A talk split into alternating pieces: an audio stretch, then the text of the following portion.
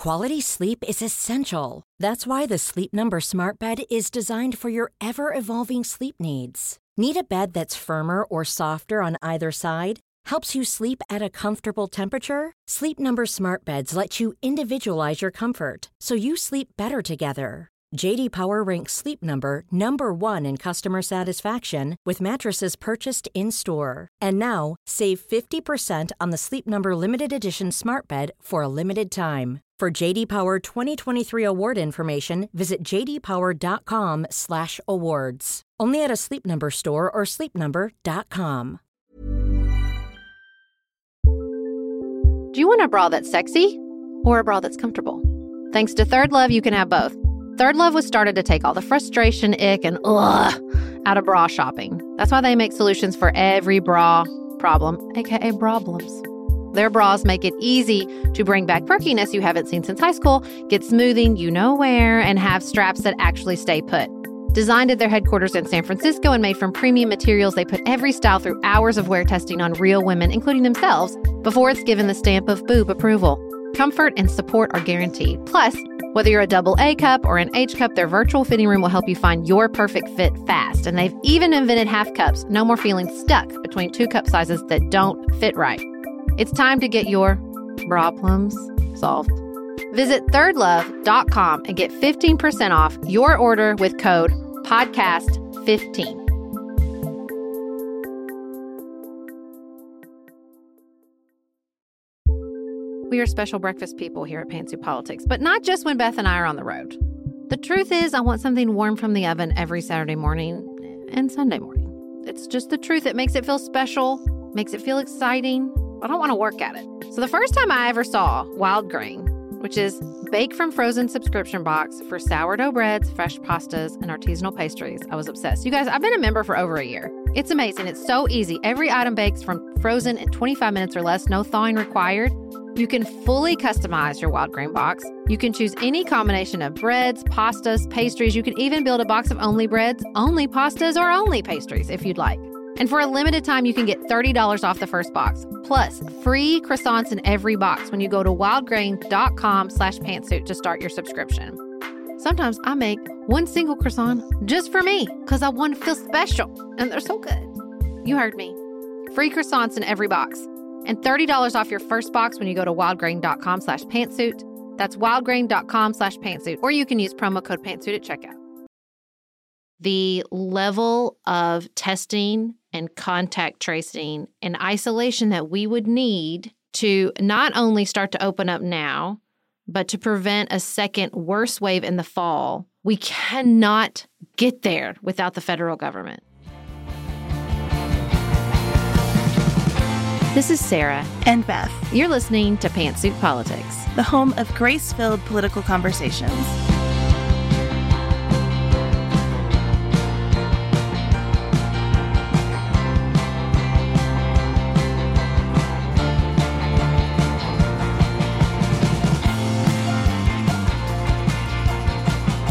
Hello, everyone. Thanks for joining us for this episode of Pantsuit Politics. We recognize that everyone's habits have changed and perhaps your listening time has changed. And for those of you who are still here with us, sticking with us, finding the in between spaces to listen, we are so grateful and we're so encouraged by your messages. We also want to thank everyone who shared a message for Friday's episode. Your stories impacted so many people. We got a wonderful update that the listener who talked about foster children in St. Louis was able to connect with a church there who wants to support her agency's efforts. And that is one of many good things that are coming from the fact that that you all reached out and shared your story. So thank you so much. And thank you for all the wonderful feedback we got from everybody who listened to that episode and shared it on social media and encouraged others to listen as well. So here's the agenda today. We're going to walk through a little bit of news. Then we are going to be joined by Trey Grayson, who is a former Secretary of State in Kentucky. He has worked at the Harvard Institute for Policy, and he's going to just walk us through a lot about upcoming elections given COVID 19, where policy and the business community are intersecting. And so it's a great conversation that we're excited to share with you. We'll end, as always, with what's on our our minds outside of politics.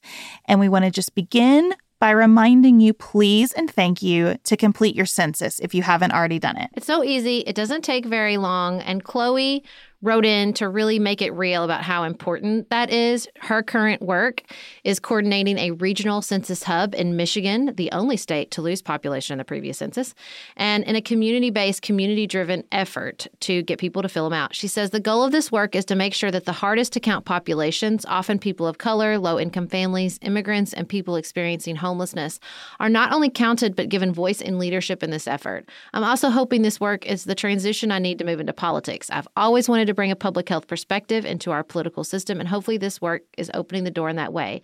We have some great community partners and grantees working on this effort. I'm so proud of what we're doing as a region and as a state. I'm hoping you can continue promoting the census on your show and encourage your listeners to reach out to underserved populations to make sure they are counted. Now more than ever, census responses are so important. School lunches, Medicare, Medicaid, housing assistance, funding for health centers, and community emergency preparedness all depend on our census counts for their funding. This is also a political voice in Washington, D.C., and filling out the census is a way to make sure we have strong representation for our communities. So get those census forms filled out. If you have any questions, we'll do our best to help you navigate it. The frequently asked questions section on census.gov is really helpful. So if you are struggling, go there. It will probably answer your question, but take a few minutes, do your duty. One thing we wanted to talk about is not necessarily breaking news, but increasing coverage of the food supply and food insecurity situation in America, and how if you're reading stories about both of these, you're going to want to scream into the void because what we have is tens of millions of pounds of American grown produce rotting in the fields. We have milk being poured out, food being left to rot on the supply side. At the same time, we see lines and lines and lines outside food banks. We have food banks closing this disjointed situation in which we have surplus food rotting and people going hungry. And it's incredibly frustrating and it's incredibly complicated, but we definitely wanted to give it a moment on the show to talk about and raise awareness about. Part of this is failure at the agriculture department to move as quickly as other federal agencies in responding to COVID 19. You know, this is another example of where government can't fix everything, but there are moments when government coordination is one of the only ways to match supply and demand. And that's how Tom Vilsack put it. He was the agriculture secretary during the Obama administration. He told Politico, it's not that we have a lack of food. It's that the food is in one place and the demand is somewhere else, and they haven't been able to connect the dots. You've got to galvanize people. To add on to this problem, Many meat processing plants across the country have been hit hard by coronavirus. And people following those guidelines to stay at home if you're sick is causing some of these plants to shut down. Two million chickens are set to be euthanized in Delaware and Maryland because of a lack of employees in the processing plants this weekend. Um, so we have millions of animals at risk for being killed and not eaten because of a lack of plant workers, which just brings all kinds of ethical questions to mind. I think this again is an example of the acceleration of some existing issues brought on by COVID 19, but it has devastating effects and is something that we really need to keep thinking and talking about and bringing some problem solving skills to.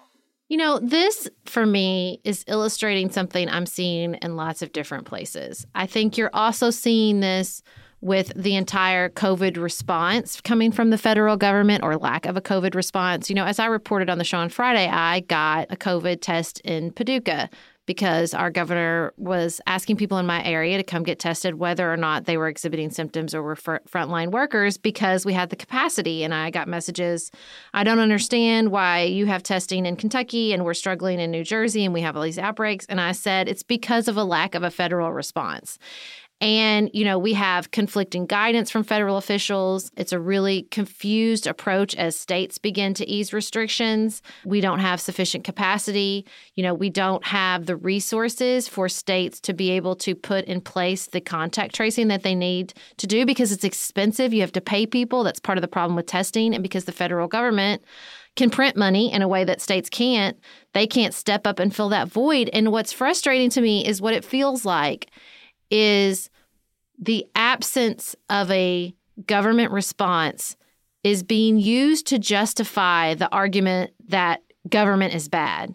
See, government is incapable. we should never allow government to help solve a problem. We don't ever need federal government or federal the presence of federal government is making everything worse. No, it's the absence of federal government. It's the absence of exactly what he's talking about in the agricultural department. That there sometimes you need the federal government to step in for a lot of reasons and fill the void, to connect the dots, to coordinate the response so that you don't have a flood of testing in some area and absence of testing in others, so that you don't have meat processing problems where we're dumping food and hungry people in other parts of the country. You know, until we all decide to shut our borders down and act independently, United States of America are in this together. And the, the complete and total absence of the federal government to me you know the it's the the impact of that is just compounding by the day and you see it play out in lots and lots of different areas you know, I think this is true. We talk about this with Trey Grayson in the second section of the show with the CARES Act. You know, I think you see people, oh, we'll see, look, it's just corporation at the highest order. The federal government started passing out money and see every time the federal government comes in, it's bad and it's corrupt and things go wrong. No, it's not that there was too much government, it's that there wasn't enough. There was no transparency, there was no regulation, partly by design of the Trump administration. And it's just so frustrating to me that this narrative keeps to keeps building and building and building. You know, I don't have all the answers here for myself even in terms of how I feel about everything that's happening. Here is how I'm thinking about it right now. I am more leaning toward the idea as we go through this crisis that government is neither good nor bad. It is just a tool that needs to show up sometimes and needs to stay out of the way other times. And when it shows up, needs to be used correctly. And we are really bad in this country at looking at things as neutral and just mm-hmm. thinking about when should they show up. I see the food supply chain as an example of both the absence and the presence of government as problematic because it is true that the absence of government serving a coordinating function right now is devastating. It is also mm-hmm. true that we have regulations about exactly what food may be donated, in what size packages, how it can be transported, that is preventing people from getting food to the places that need it most. And the government apparatus is so unwieldy that it can be difficult to change those regulations quickly enough to meet the demands of an emergency. Those aren't foolish regulations that were put in for no reason, right? We have them to protect us, and also sometimes protecting us from one thing uh, looks really silly when there's a much bigger thing to be protected from. My thinking right now is forming around the idea that probably the federal government's resources are allocated in such a thin way. I've been thinking about my old boss who always talked about how sometimes we would use our marketing dollars as sort of a peanut butter spread, that we would just spread it out so thinly among so many different causes that we really don't make much of a difference anywhere. And that's how I'm feeling about the federal government right now that we have this peanut butter spread. Even with the CARES Act, we're just trying to do so many things at one time that we're not able to do any of them very well. And there are some things that are just uniquely the province of the federal government. And many of those things have been hamstrung by people like me who, who believe we should restrict federal power because we don't want to pay for something that's not an urgent need. But the truth is, if we had properly been funding the CDC all along, if we had been thinking about the federal emergency stockpile as something worthy of massive infusions of money, even as we did not need it, especially when we did not need it, we would be much better positioned right now. And so, as I look at the whole picture, I have both agreement and disagreement with you, I think, on, on government. But I just really want to take a more neutral view and think like, what places do we need this tool? And how can we deploy this tool effectively Every policy has trade offs. Every policy has a downside. Every policy has the potential for and the actuality of some corruption associated with it. And that's true whether the impact is coming from government or culture or the private sector entirely or the nonprofit sector. That we're human beings. So there's always going to be a downside. How do we maximize the upside and minimize the downside when we think about bringing in federal solutions? I just think we're getting to a really dangerous place where there's zero trust that there ever can be a federal solution. And I think that's a really scary place to be in. You know, what is the alternative to no federal presence?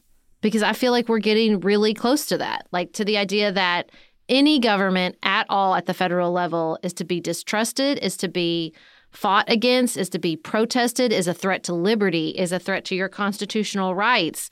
And, you know, it's just starting to kind of concern me.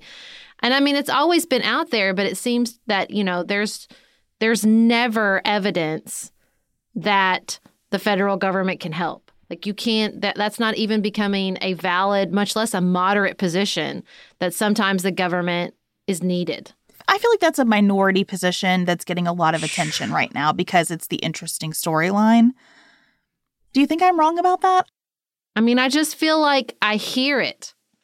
It's not just that I I'm reading about it in news stories about the protest. I hear it from people. I hear it this undercurrent. And look, the problem is that there is lots of evidence to say, especially in recent American history, that the presence of the federal government often makes things worse. You know, I understand I, I see the corruption already in the payment protection program. I was alive during Hurricane Katrina. I've read a lot about the, about the torture memo and our response to 9 11, much less the fact that we couldn't prevent 9 11. I mean, like, I could list and list and list all the good evidence. You don't need to be a conspiracy theorist to say the federal government has often made huge mistakes and made things worse. And that, you know, it's and it's just like it's feeding itself. So because that's true, and then you have enough to really undercut any federal response, then you add to the list of times when the federal response was inadequate or corrupt or problematic. And so that feeds on itself. And it just feels like this feedback loop we can't get out of. And I, I don't know, but I, again, I, I can, I can, you know, list all those things too. And yet, what's the alternative? Because it seems like we're looking at the alternative now, which is the federal government doesn't do anything. And so far, we have 55,000 Americans dead and an economy that's been decimated. And it just feels like, I, I don't know, especially at, until November, if we continue under the Trump administration, how we break that cycle and say, beyond just the local and state level, where I do, I think you are seeing trust build, but they they can only go so far. They can't print money. They can't pay an army of contact tracers and increased amounts of PPE and the supplies we need for testing to get testing to where we need to to open up our economy while in the face of decimated budgets when they can't print money. And it just feels like we're at a standstill where they've done what they can do. And we have a federal government, particularly an executive branch, unwilling to step in to fill the, the hole, and an American populace that says, see, see, this is what we said we told you was going to happen. And I just I'm I I feel like I don't know how to I don't know how we break out of that. I feel powerless. I almost wish that the American populace were consistent enough to say, see, that's what happened. What I see happening in in sort of my Facebook sphere, for example, is just using everything as an opportunity to sort people based on where they are on the president. Mm-hmm. You know, mm-hmm. this whole mm-hmm. debacle with the disinfectant and the sunlight just eclipsed my Facebook feed over the weekend. And it was memes about how dumb the president is and passionate defenses of of the president's words. And I looked at that. I don't remember what this is called, but have you ever been on that amusement park ride or like a county fair ride where you you get into a compartment and it's like you and two or three people in that compartment. And the purpose of the ride is to simultaneously spin your compartment and spin the whole thing that is connected by the spokes. And, and you get shoved up against the wall? Yes. And so it's like it's like a scrambler except you're scrambling on two different levels at once. And it feels like the whole goal is just to see how long you can stand this before you get so dizzy that you like lose your funnel cake and icy. Um, mm-hmm. Anyway, that is how I feel right now in the social media mm-hmm. dialogue about the president. I just I want off this ride because it makes me so dizzy to fight over the president's words, which are truly the least relevant thing to anything we could be talking about right now. I mean, who cares? what he said at that press conference compared to the entire list of issues that people really need to be thinking about right now. Not that it doesn't matter. I get that when the governor of Maryland says, we're getting lit up with calls about whether it's safe for people to drink Lysol. We got a problem. I mean, I'm not trying to minimize the bully pulpit, but in a way, I'm just ready to move on from that argument. I would rather be fighting about what's the proper role of the federal government than what President Trump just said. I don't know. Overall, to me, I have concerns about what a federal response would look like. It, it makes me nervous to talk about federal contact tracing. I'll say it out loud. At the same time, I don't think the federal government ought to be competing with states for those supplies mm-hmm. if it's going to leave the states on their own. We just have no consensus in this country around what we expect people to do and no aptitude, it seems, for problem solving and seeing that one answer is not going to do it. We need a federal approach to testing as well as coordinated state measures, right? As well as local measures. We need federal guidance on being healthy at work, as well as state and local guidance and regional guidance when I read all these articles about what's going to happen with the economy, they are written so passively as though the economy is just this mystical thing out there and hopefully it'll be kind to us at the end of all this. No, the economy is like, what are you doing with your dollars right now? In addition to everything that else that's going on, like we just need to all step up and recognize there's a lane for everybody else to step up to, and that includes the federal government. I just, what it feels like to me is with regards to the reopening that everyone is so anxious to step forward into. We have reached the limits of what state and local leaders can do to get us to that point. Like the level of testing and contact tracing and isolation that we would need to not only start to open up now, but to prevent a second worse wave in the fall, we cannot get there without the federal government. I think we're seeing that. That's where we are right now. It feels like we're stuck. Testing is not ramping up, testing is not changing on a nationwide level. We're stuck. And I don't see how even these regional alliances can get us there. Like it we need the resources, particularly the financial resources of the federal government. And it's just, you know, it's frustrating. And I think that conversation about the disinfectant is the same thing, which is it is it's a different version of the same conversation, which is you can't trust the government, you can only trust him. Or you can't trust the government because he is the government. I got a lot of messages that said, Are you really interested in a vaccine? I would never trust a vaccine from the Trump administration. Or I would never trust a vaccine that comes from Bill Gates. Like it's all this really intense foundation of distrust that I can't necessarily say, oh, you should never be distrustful. You have nothing to base that on. I get it, but I'm not sure how we deal with a global pandemic that truly connects us all on a such a thick foundation of distrust. Well, before we move on to talking with Trey Grayson about some of the policy things that are happening, um, I want to take just a second to update you on a few COVID 19 developments. If you are not engaged in the news outside of pantsuit politics, we want you to be sure to know that the World Health Organization is now telling us there is no good evidence that contracting COVID 19 means that you will be immune from getting it again. We just don't know yet. But the point of this is that governments talking about some kind of immunity passport are out ahead of the science. The science is not there yet. There's also reporting about a serious risk of blood clots to COVID 19 patients, even people who are relatively young and healthy. And so, if you are continuing to have discussions with people who don't take this seriously, it is not just that you are going to get something like a flu. Again, just a reminder that there, if blood clots are so scary. I lost a family member way too young because of a blood clot during an otherwise routine procedure.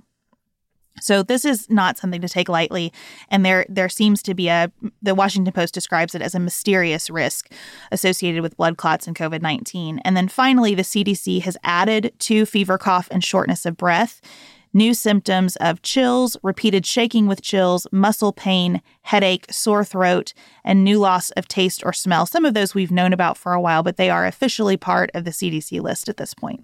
And as always, we want to share your compliments to your local and state leaders. We heard from Jennifer complimenting her governor, Kate Brown of Oregon. She says, While I have not found Kate Brown to be as inspiring or charismatic as Kentucky's governor, she did a very good thing this week. She sent 140 ventilators to New York. I also love that response from my friends on Facebook has been universally positive. I have always liked Kate Brown, and I think she's plenty inspiring and charismatic. Um, I also don't think that's a word people use for Katie Beshear very often, but I appreciate it. it's so funny to hear that about Governor Beshear, too, but he's doing a great job. Okay. We also heard from Meredith about a few local leaders in Alabama, including Birmingham's Mayor Randall Woodfin, who has been calm and competent in getting things done. He even made a quarantine playlist on Spotify. Well done, Gov- Mayor Woodfin. Um, her principal, Melissa Hatter, is leading our school school so well. I love this compliment because oh my goodness, having a good principal right now matters. Mm-hmm. Principal Hatter is sending daily announcement videos to students to keep them connected to our school. She's contacted each faculty member personally to check in, take safety guidelines very seriously. Her guidance in distance learning is less is more and don't overwhelm the parents, yet she is still valuing the contributions of special teachers like music. And Meredith is so grateful for that. And her pastor, Buddy Gray, canceled services at church the first week they had confirmed cases in Alabama, explained to people how we are loving our neighbors by staying home. And this is at a large suburban Southern Baptist church where the majority of members at that point were not likely to take it seriously. And Meredith is really grateful for Pastor Gray's wise leadership. We also heard from Rachel complimenting Mayor Lori Lightfoot of Chicago. She says that she has been doing a really good balancing act between between hardline leadership and humor. There's been some really funny memes, and the mayor has said she enjoys them and she's glad that they're making people laugh. She re- made a really great video asking people to stay home and save lives. And she's been working in really good partnership with Governor Pritzker and has worked to turn McCormick Place into a makeshift hospital so Chicago is ready if the outbreak worsens. Thank you all for continuing to share inspiring examples of leadership during this crisis. Next up, we're going to be talking with Trey Grayson. Trey served as a two term Secretary of State for the Commonwealth of Kentucky, where he was recognized as a national leader in government in innovation and election modernization. He served as chair of the Republican Association of Secretaries of State and as president of the National Association of Secretaries of State.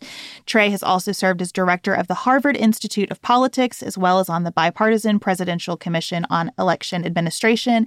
And I can tell you that Trey is someone who's been very professionally and personally gracious to me, and we are excited to share some of his thinking with all of you. Just finished A Court of Thorns and Roses and craving another fantasy world to devour? Dipsea's got you. Dive into spicy enemies to lovers' tales or embark on an epic romance between immortal fae and sworn foes. They've got fantasy romance stories perfect for your morning walk, late night, or long bath. Dipsea is an app full of short, spicy audio stories. They bring scenarios to life with immersive soundscapes and realistic characters. Discover stories about second chance romances, adventurous vacation flings, and hot and heavy hookups. And there's a growing library of fantasy series with werewolves, Greek gods and goddesses, Regency era historical fiction, and fairy smut to explore the bounds of your pleasure. New content is released every week, so in between listening to your favorite stories again and again, you can always find something new to explore. For listeners of the show, Dipsea is offering an extended 30-day free trial when you go to dipseastories.com slash pantsuit. That's 30 days of full access for free when you go to D-I-P-S-E-A stories.com slash pantsuit. dipseastories.com slash pantsuit.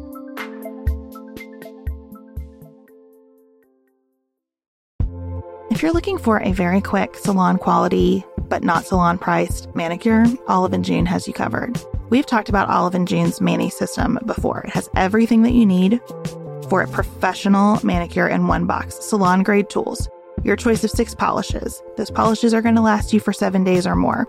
The cost breaks down to about $2 a manicure. Olive and June also has press ons if you want.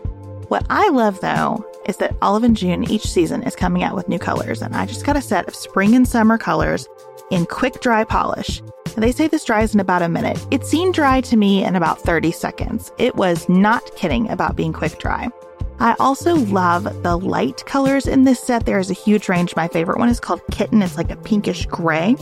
The quick dry polish gives you full coverage in one or two coats. It lasts for more than five days, and it is offered in more than 40 cruelty free and vegan polishes. Olive and June just understands what's happening in our lives, that we need to move quickly, but we want to look great and feel great and have fun in the process. Visit oliveandjune.com slash pantsuit for 20% off your first system. That's O L I V E A N D J U N E dot com slash P A N T S U I T for 20% off your first Mani system.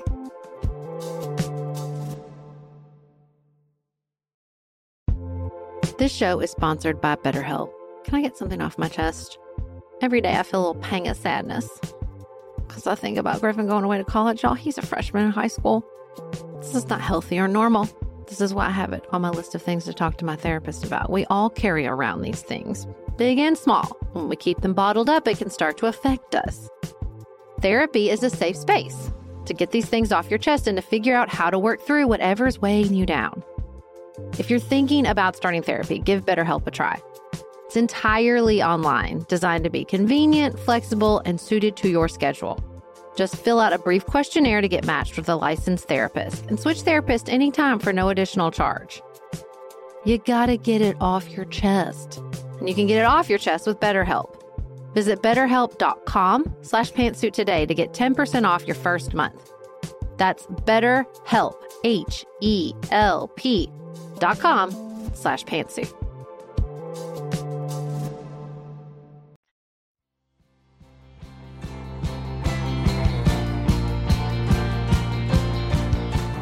Thanks for being with us today, Trey. I wanted to start by asking you about your experience as Kentucky's Secretary of State. We've had a lot of publicity around Kentucky Secretary of State and our elections here lately.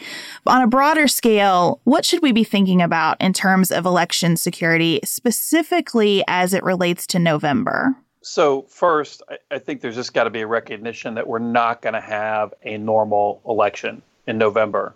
Uh, we're not going to be out of this pandemic hopefully we'll be in a much better spot in November than we are today. But it's not going to be like it was in November of 2018 or 2019. So uh, whether you're an election administrator, a policymaker, or a voter, or anybody else involved in the elections process, you just have to approach it with that. And and then the other thing to keep in mind is that we have to work right now on November. It's almost too late to be able to implement changes for November in an ideal world. Now, we don't live in an ideal world, and a lot of states are having to adapt, but it's not too early to make decisions about November. And you're going to have to, we're going to have to make assumptions. And I start with that first assumption it's not going to be a normal election. We're going to have more social distancing. We're going to have at risk populations whose considerations, whether they're poll workers or voters, we're going to have to deal with. So we're going to have to make assumptions today guide our decisions down the road. Just like businesses are making decisions where they're canceling things or pushing things off, we're going to have to make decisions today on elections. And so I think that's a good framework to approach election administration or voting or just our elections in general for November of 2020. We've seen some examples of states that you know were caught in the middle of the pandemic and they weren't ready. Now that's not to fault of their own. It's not something you gamed out, and so uh, the election calendar caught Wisconsin and caught Ohio and a few other states in a really bad spot. Uh, they could have handled it better, but they were in a tough spot even if they had all been on the same page and had, um, you know, were trying to solve the problem. Other states like Kentucky were able to push their primary back a couple of months, but we still, you know, and our Secretary of State, our Governor, our State Board are doing a great job, but we have about two months to plan this election, a little bit less than two months. Uh, it's a primary, so it'll be lower turnout states that are looking November can look at the states like uh, Kentucky that delayed their elections to June for some guidance on how things might go. And I'll just stop there because I could go on. There's a lot we could talk about the elections, and I want to be guided by your questions. Well, I do think as we're you know making assumptions, looking to the guidance of some primary states as we move into the fall. I wonder, based on your experience, how much of that planning needs to include permanent changes that you think would be beneficial moving forward as a country forever? And how many do you think need to be temporary? Well, so there's there's a couple things that are in in tension here. One is we are in the middle of an emergency, and some of the ways that we can adapt how we run our elections can only work in an emergency. And what I mean by that is, in Kentucky, for example, the state is moving to allow vote by mail without an excuse. The way that is happening is through an emergency declaration that can be made when there's a state of emergency, which means that in 2022, let's say, we're out of a state of emergency, Kentucky would have to pass laws to allow more vote by mail. Now, it's probably really expedient to focus on um, using those power of those emergencies to get things done today. And it's also easier to get to political consensus on some things. You know, for example, vote by mail is one where there are different views on it, sometimes ideological, sometimes partisan. But if you agree to only make that decision in the context of the pandemic, you can get to consensus more easily. The downside of that is it costs the the secure ballot box, for example, that you put in the courthouse to allow voters to drop off their ballots on election day costs the same amount of money whether you're using it, you know, only in 2020 or whether you're using it for many years down the road. Um, the way you train might be different if you know you're doing this going forward. So um, we might make some, and, and, the different kinds of investments you might make uh, with uh, other equipment and other procedures, you might be able to, to be more cost effective. But it may be that given the emergency situation, that the best scenario for policymakers, especially if there's a disagreement on the going forward, is to to just get to consensus as quickly as you can, so you can make sure that the the primaries, those that are left, and the generals are successful. As a country, we are moving to more early voting, meaning not on election day uh, or vote by mail. Um, the different terms use different things, mean different things. Um, so there's a, there's a trend in that direction, but there there are differences between you know in-person early voting, which I personally really like, and no excuse vote by mail, which I'm less a fan of. Although I recognize that we absolutely need it this year. Um, and so you're just going to have to have find that balance. And, and I know that administrators and policymakers are, are struggling with that. Can you give us a window into why you prefer early in person voting to vote by mail? So, the reason why I prefer no excuse early voting, which means you can vote in advance of election day, but in person without an excuse, versus no excuse vote by mail, is basically colored by my experience in Kentucky politics, where we do have in our, uh, especially in rural areas, some vote buying that takes place. And I think that election security is much easier on an election day or an election day like experience, which you can you can adapt to early voting, where you have poll workers in person, uh, people are checking in, they're you know meeting some type of identification requirement. I don't want to get into strict IDs. Well, we can in a later conversation, but not not for the, the the reason why I prefer one over the other has nothing to do with the type of ID law, but it's that experience of in person where when it's vote by mail, it's real easy to walk down the, the nursing home hallways and mm. And have people fill it out. And and we've seen that in Kentucky, not in big races at presidential level or Senate level or congressional level. We see it in county office. And if Beth, you're you have family experience. I'm not saying with vote fraud or vote buying like that, but you're you know you're you have family members involved in local politics, and Kentucky has a lot of small governments. Those small governments are influential in their communities, and they usually mean some jobs, which makes the stakes a little bit different. So we've seen that, and that's why I like in-person voting uh, as opposed to vote by mail. Just like the security. Now the downside is it costs more. Vote by mail is, uh, you know, on the whole is cheaper because you don't have to have those people in person for several days. Um, but I guess that's the price I'm willing to pay uh, in general in a non-pandemic world for uh, my press policy preference and my because well, the overall goal is we should vote the way we live. You know what we've been talking a lot about is what a pandemic world does is accelerates change and really clarifies problems and it seems to me that this is probably true in the context of our elections as well that anything we're talking about or any problems we're trying to address as far as voter empowerment or accessibility or voter fraud, voter reform, like this is it's it was all true before COVID-19. COVID-19 is just accelerating and intensifying these issues. I think that's exactly right. We're seeing it in the business world with the move, uh, with mm-hmm. with the challenges with retail, uh, and we're absolutely seeing it in voting. And, and, what's interesting is we've seen, I don't know, in terms of the term disasters or big cataclysmic events cause voting laws to change over time. Our first absentee ballots came in the Civil War when a lot of the voters that President Lincoln needed to help him get reelected were out on the battlefield, not at home. Mm. So absentee balloting was created. The World War One, where um, we saw the expansion of the, the franchise to women, and a lot of that was we saw women taking on much bigger roles, and it became even more ridiculous to deny them the right to vote. And similar with um, expansion of the vote to youth during the Vietnam era, where we were sending 18 mm-hmm. year olds off to fight and die for their country, and they weren't allowed to vote on those decisions. Uh, to elect the lawmakers to make the, who were making those decisions, and and probably even though there was a little bit of a delay, African Americans fighting in World War II and then ultimately into Korea similar thing coming into the Civil Rights Act. Like, how, how can we not have them the right, give them the right to vote in certain parts of this country when they're fighting and dying to defend everybody else's right to vote? So, yeah, I think this is a real clarifying moment. We're not going to go back to the way we did elections prior to this. Absolutely. I want to go back to the first thing you said, which is you need to start now for November and it's almost too late. I think I have a lot of sympathy for that, probably because I spent so many years working with lawyers. But I wonder for the person out there who's listening thinking, why is it so damn hard? Like, I feel like we have that sense about everything right now. This is America. Right. Why can't we figure it out quickly? So, can you help us understand wh- why it is so damn hard? Sure. So, if you just look at vote by mail, and those who, most everybody who's listening has probably had to vote by mail at some point in their lives. Maybe they went away to college or on vacation or something like that. So, when you vote by mail, you've got a, a, a piece of paper that's your ballot, and that's enclosed in an envelope which is sealed, and then that sealed envelope is enclosed in a larger envelope.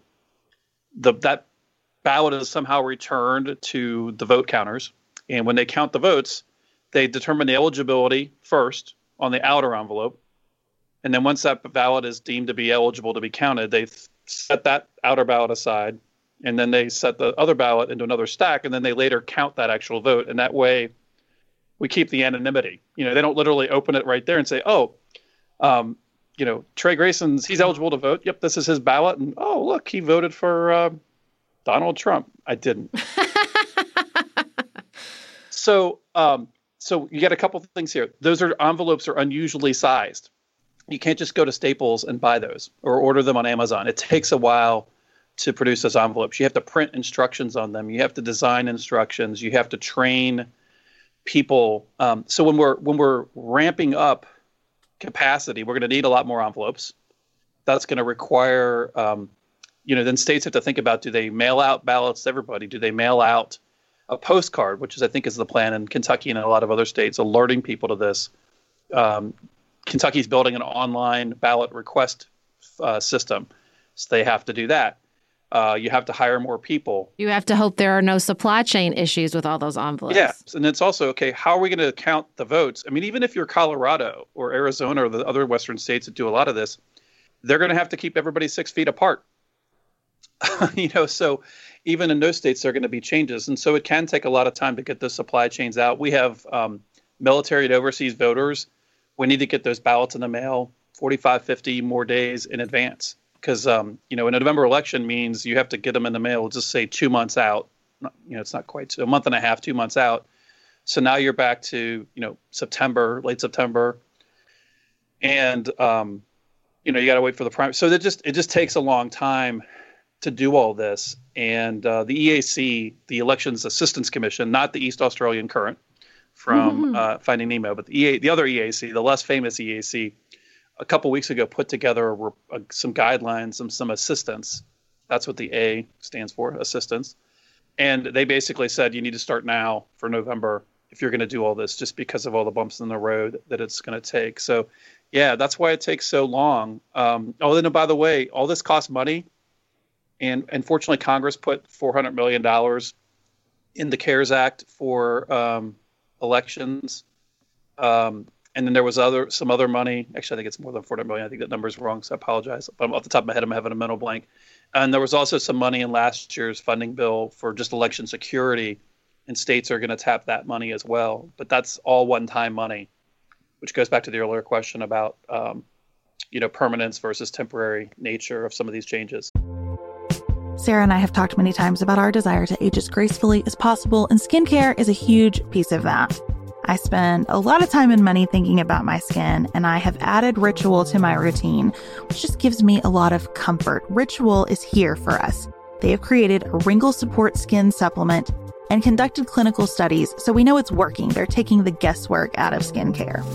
Ritual Hyacera is one of several Ritual products that I love. I take the daily multivitamin, I take a probiotic, and Hyacera is that once daily skincare supplement that is clinically proven to reduce wrinkles and fine lines and increase skin smoothness in 90 days. I recently met a friend for the first time in person as opposed to online. And we were discussing the fact that I am 43, and she said, I cannot believe how young you look. And I thought, thank you, Ritual, for that. Start Hyacera to help minimize wrinkles without compromising on clean science. Hyacera from Ritual is a clinically proven skin supplement you can actually trust.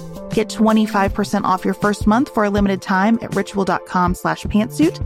Start Ritual or add Hyacera to your subscription today. That's ritual.com slash pantsuit for 25% off.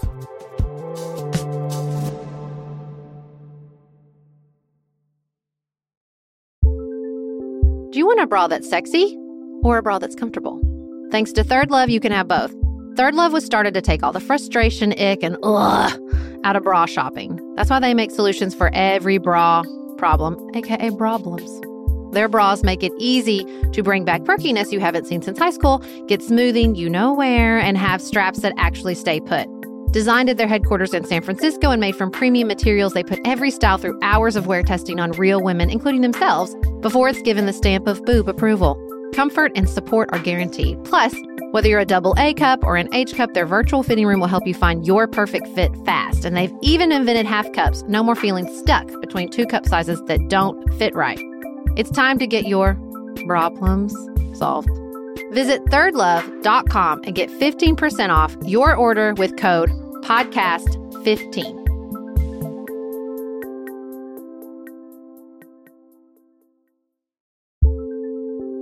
There's not much worse than a dry and itchy scalp. Also, when you get your hair colored and then it does not last as long as you and your stylist discussed. It could be that unfiltered, mineral filled water is the culprit. Hard water is a leading cause of damaged hair and dry, irritated skin, and about 85% of the United States uses hard water, filled with dissolved minerals and added chlorine. That's where Canopy's new filtered shower head comes in. Canopy, known for their beauty hacks and reimagined humidifier, has revolutionized the filtered shower head. Dermatologists recommended this unique three stage filtration system greatly reduces contaminants and odors in your shower water, leaving you with healthy hair and glowing skin. Best of all, the Canopy filtered shower head is hassle free. Installation is a breeze, and its unique quick release filter replacement feature allows for seamless filter replacement unlike any others on the market. Go to getcanopy.co to save $25 on your Canopy filtered showerhead purchase today with Canopy's hassle-free filter subscription. Even better, our listeners can use code PANTSUIT at checkout to save an additional 10% off your Canopy purchase. Hurry, your hair and skin will thank you.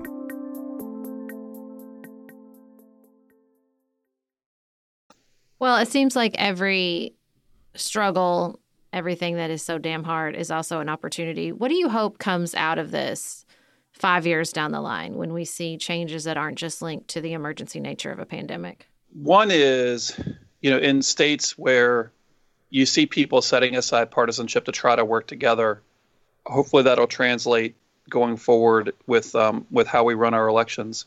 I think too, one of the things we have in state elections is that there you hear the term laboratories of democracy. We're going to see a whole lot of movement towards you know, more vote by mail, uh, more dropping off of ballots and drive-by polling places and things like that. So we're going to get some good ideas and some good data on how this works. Um, I ho- also hope that um, this is one of the things that's really frustrated me is there's no data that there's a partisan advantage to vote by mail. Um, mm. You know, let, let, there's a couple ways of looking at it. I mean, one is we'll see, well, who are the who are the um, what's the base of the Republican Party right now? Older voters. Who are the people who probably shouldn't go to the polls because of being um, in high risk categories?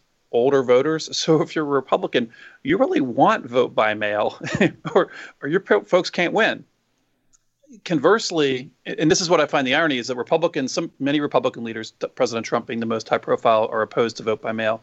Many Democratic leaders are pushing it. But one of the challenges with vote by mail is there are more opportunities for your ballot not to count. You you mess up that data on the outer envelope, and if you were there on election day, there would have been a poll worker to help you out, uh, or maybe you left a race blank or voted twice in one race. If you're on election day, the scanner, because most people now vote on paper, will reject the ballot if you have if you've overvoted. More than one candidate counted or voted for when you're not allowed to you're only allowed to vote for the one or undervoted oftentimes you get a little beep and say hey did you mean to undervote? Well when you don't have that assistance there the poll worker we know that ballots are going to be rejected on election day. Well democrats tend to believe that more of their voters are these infrequent voters who are more likely to struggle outside of that polling place. And so there is this interesting tension where the both parties have bought into this stereotype but the reality is is neither is actually correct in their beliefs. And so out of this, I just hope we get past that and just say, let's vote where it's convenient. Let's not, you know, fight about these things, and especially let's not fight when we're wrong about our beliefs mm-hmm. on on these things. We shouldn't anyway. We should just run a good election and let the candidates, you know, win on the merits. But uh, I've just been really struck by some of the some of the parties uh, pushing these things and I mean, really making arguments that don't seem valid to me. Well, let's think more about that intersection of politics and business because you have experience leading the Chamber of Commerce um, locally and in addition to your experience at Harvard. So tell us about what the next iteration of the CARES Act should look like as you assess how it's performed thus far and where it's fallen short. At our law firm, I work for Frost Brown Todd, which is a big law firm in the middle part of flyover country, for lack of a better term. Um, you know, we're working with a lot of clients on this, and we're following the CARES Act really closely. There are a couple of big questions that the members of Congress have to add, um, answer. With the, you know, I think that we call this 4.0. The tweak last week they're referring is 3.5 as the, as far as the different bills that have been passed. So for 4.0, there are a couple of um, flashpoints. One is local and state government assistance. Their tax revenues are plummeting at a time when they're having to spend a lot more money on unemployment claims, but also just like revamping their unemployment systems to be able to handle the demand. Um, they're having to, you know, spend more on public health, paying for that PPE. Somebody's paying for that. That costs money. So they're having a lot of stress, and they're also having their tax revenues decline. Unlike the federal government, they cannot print money. Um, they don't have a federal a central banking system. So that's going to and we and we've seen this fight. Senator McConnell made the comment about you know states states going through bankruptcy. Uh, don't look to the federal government for a bailout for your prior profligate ways. But the reality is is that whether a state was profligate or not, or had a big rainy day fund or not, nobody had a rainy day fan, fund outside of I think Alaska, and they're very unique to s- sustain the state's finances. And so that's one area. The second is um, this is pr- looks like it's going to be a longer uh, financial hit than probably was assumed a few months ago. Or I guess we weren't in this a few months ago, a few weeks ago, a month ago when CARES Act was first it passed. just felt like so a decade ago. It's totally cool. Yeah. yeah. Yeah. I mean, I remember all the jokes in March ended. It felt like it was, you know, a forever month. And now April's nearly the end and it's the same thing. But so these ideas, uh, you know, the loans, the PPP loans, you know, quickly ran out of money. They put a bunch of money in last week. They're going to run out of it again this week. And so trying to maintain those payrolls, um, can we keep doing that? Should we keep doing that? How do you write those laws in a manner that benefits the small businesses, which need help, also are political beneficiaries, but balancing the fact that you know there's employees who work for the big firms too that don't want to be laid off, that need the money. And so, you know, you can complain about Ruth Chris getting all that money, but they have a lot of employees. And when you're the employee of Ruth Chris, and you're the employee of the small restaurant, from an employee standpoint, you're the same thing. And so we have to wrestle uh, with that. Um, there's a strong argument to be made for some more elections funding. That's another area to look at. And, and then I think, and there was a little bit of help in this la- in 3.5, but the the rural hospitals and other hospitals, they've not been allowed to do their elective procedures, and that's where they make the money to pay for um, a lot of the other things. It's kind of like college sports, basketball and football on the men's side make all the money, and then allow you to have a fully robust um, intercollegiate program. Same thing with with hospitals, the heart surgeries and other you know orthopedic surgeries. Those are some things where they use that money to pay for the things that don't pay for that that don't you know where they can't cover the costs, so there's no real margin. So those are a couple of the big areas I think from a from a legislative standpoint. Um, you start to hear conversations about liability concerns with people who are pivoting to PPE manufacturing. Should we encourage more of that? Um, but then the flip side again is what if you're the person who buys the PPE, gives it to your employees or, or patients, and it doesn't work? Somebody should be responsible for that. So is the government going to assume that responsibility financially as well? Um, and then last and not least is the debt. At some level, you know, this is a lot of money but if you don't prop up industries and businesses and employees, um, then the, the, that could be the least of your concern. So I think we've kind of wrestled, wrestled but you're going to see more of that, I think, over the next, uh, you know, in the conversations about this next bill that it looks like will start in earnest, uh, you know, not I guess in about a week. I think the Senate's coming back, and that will be uh, a big topic of conversation. It seems like one of the issues is just the lack of transparency. If the idea in elections is that we'll gather lots of data and see what works and see what doesn't, and yet we're passing out all this money, particularly with the Paycheck Protection Program, with no transparency as to what the companies are getting. You know, the only reason we know that uh, Shake Shack gave it back is because they told everybody. So, you know, I just I wonder if that transparency is really hobbling not only the efforts to get the money where it needs to go, but any sort of, like we said, future efforts to make sure what we're learning during this pandemic can follow through into long term solutions to the problems that were there before the pandemic. You're absolutely right. Uh, I should have said transparency. I'm glad you added it. It's one, there's always tension between the executive branch and the legislative branch you know the legislative branch wants more transparency. It's how they hold that executive accountable. That's how we in the public hold the executive accountable.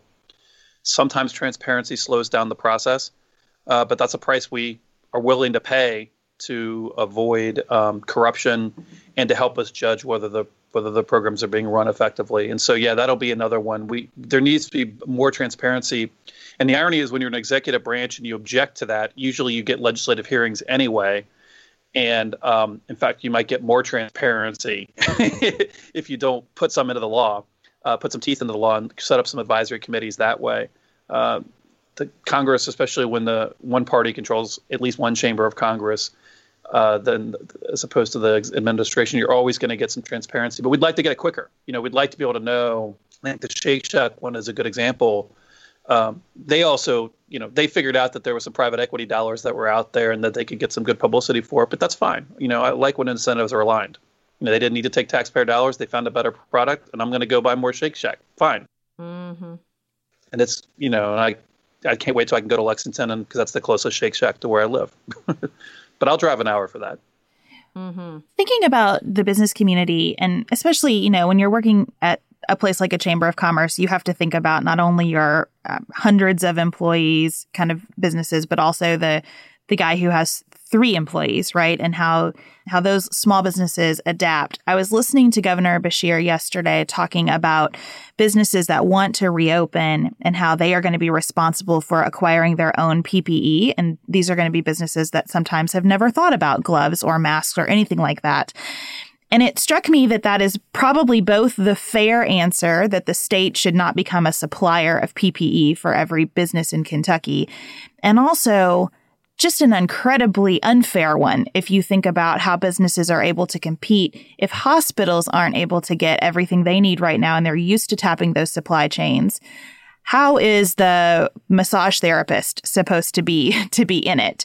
So i mm-hmm. wonder what from a policy perspective we ought to be doing about that or, or what how can businesses in the private sector support each other? Like how do we solve that problem? It's a really tough one. I'm actually for our firm helping out internally with helping us to figure out. We have eight states in which we have offices. We've got 13 offices spread over those eight states.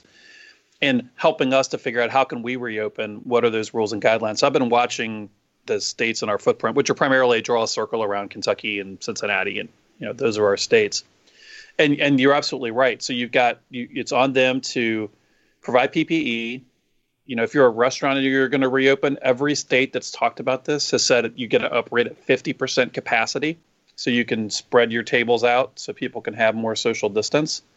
If you are, um, I was on a call this morning with um, some folks, and there was a, an event venue, and they said that you know they have their first wedding booked in mid June.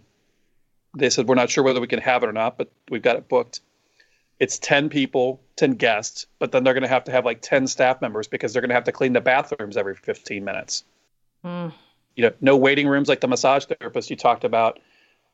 He or she's not going to be able to have, let's just say she, because it's easier, and um, she's not going to be able to have people wait inside. They're going to have to wait in their cars um, and figure out that system.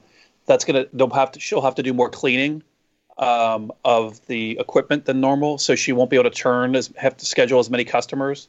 Um, there's a lot of real burdens on on them. A restaurant owner I was talking to recently said that they're going to keep a heavy emphasis on takeout because they're going to need that extra takeout revenue to offset the decline of um, in service, you know, in person revenue even if they completely filled up, they're going to be at 50%. Um, and they anticipate not filling up completely because people are still, even if you're allowed to go out, people are still going to probably be personally reluctant. Um, we saw this on the front end as if you look at some of the data, people started sheltering in place um, earlier than the mandates went in. We were already starting to do that. There's no reason to think that when we're allowed to reopen our economies and our restaurants and businesses, that people are going to immediately go back to what mm-hmm. they were. They're still going to have that level of reluctance. Um, it just it's just all of what makes you know things like PPP and other small business loan assistance all the more help important because you're not going to be able to be get back to normal. The good thing about PPE for smaller businesses not in the healthcare capacity is again this goes back to a restaurant. I heard they were you know this one restaurant was saying we're going to make fun masks that are kind of on theme with our restaurant. um, you can make masks at home. My daughter's making them. So that that kind of PPE, but things like disinfectants and latex gloves and other things. Um, hopefully, those supply chains will be able to ramp up more quickly. You won't have the the sophisticated masks that healthcare employers need and the plastic face shields. Um, so maybe some of the you know some of the PPE for businesses won't be as hard to obtain necessarily, uh, but it's still an added cost to um, you know low margin businesses. And so, um, you know, are you are you better off opening in that uncertainty? You're better off staying closed. Uh, can you can you accumulate that debt and then pay it off, you know, later by staying closed, but you know, absorb that uncertainty because maybe you accumulate less debt. These are all really hard decisions. Fortunately, trade associations are stepping up to help provide guidance for their individual industries and sectors, and it looks like the states are starting to follow them. Uh, today, uh, we're recording this around noon on Monday. April 27th. And today, Governor DeWine in Ohio, who I think has done an amazing job, is going to announce his reopening plan. And I'm really interested to see somebody who's been pretty thoughtful and, and sober and appears to be really competent um, how he approaches reopening uh, compared to some of the other states that where I maybe have had not been as big a fan as how some of those other states have handled this and are now starting to reopen. So I'll, I'll be tuning in today at two to see DeWine's approach, and I'm sure his approach will impact uh, Governor Beshear and Governor Holcomb in the neighboring states because they seem to be working pretty much in tandem on a lot of things. Well, Trey, we really appreciate. I think your overlap of expertise in, with elections and with the Chamber of Commerce has been a really, really valuable perspective as we look at these uh, long term problems, short term emergency solutions, and what that means for all of us moving forward.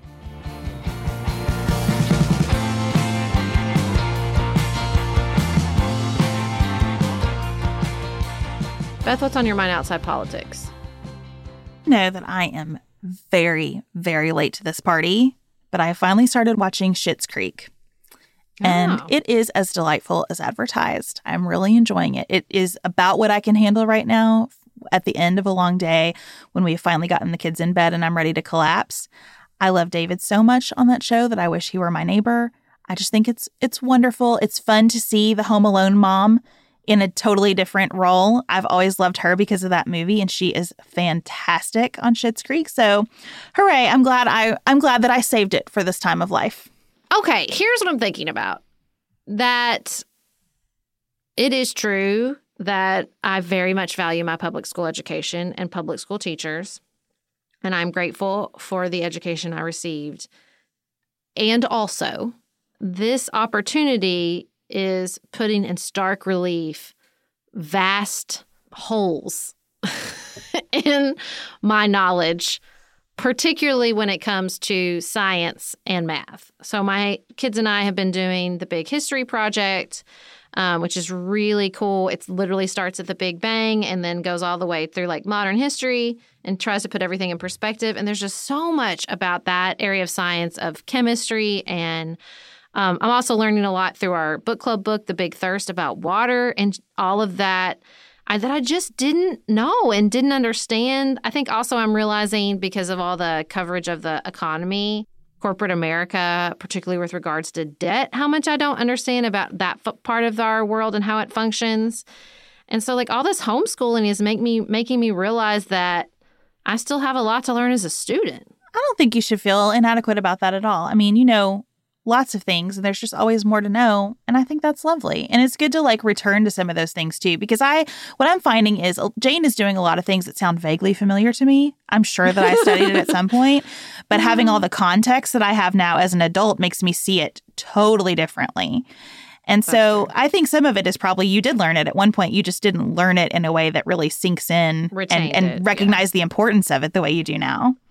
I do really think some of it was I very much internalized the narrative that science and math is not for girls. I mean, I was born in 1981. Okay. I was before this. We were coming up before that girls in STEM was a thing. And I think I really just, I mean, I, I we were around for the math is hard Barbie. I always quote her wrong. If I got it wrong, I know whatever the exact quote Barbie said. But, you know, I, I think I really internalized that and I internalized it as subjects that I didn't have any interest in.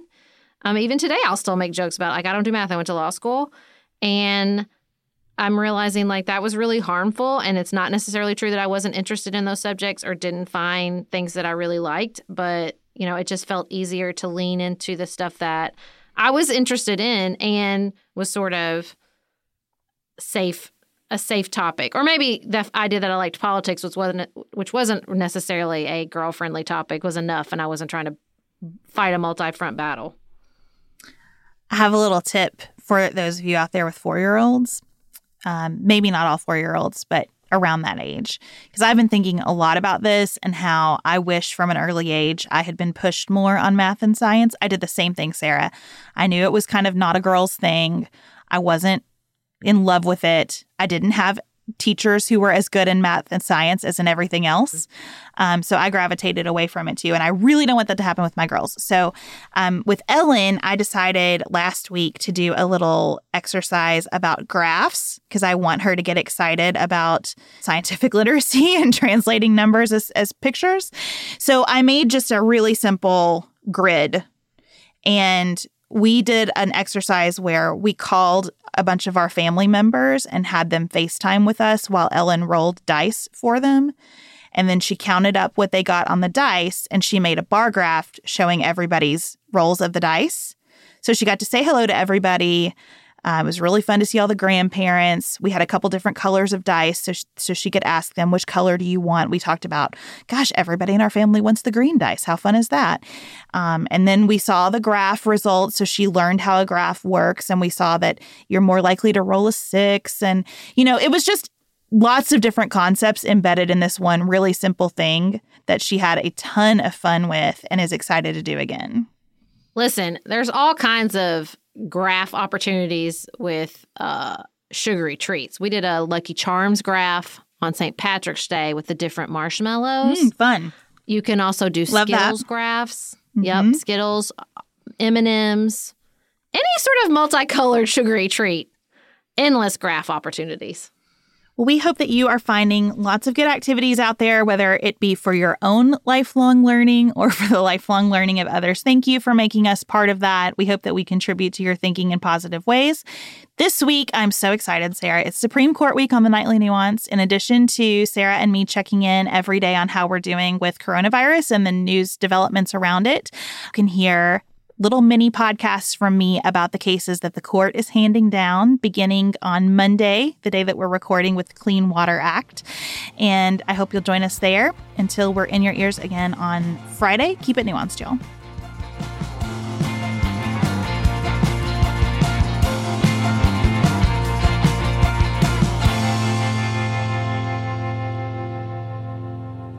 Pantsuit Politics is produced by Dylan Garvin and Studio D Productions. Elise Knapp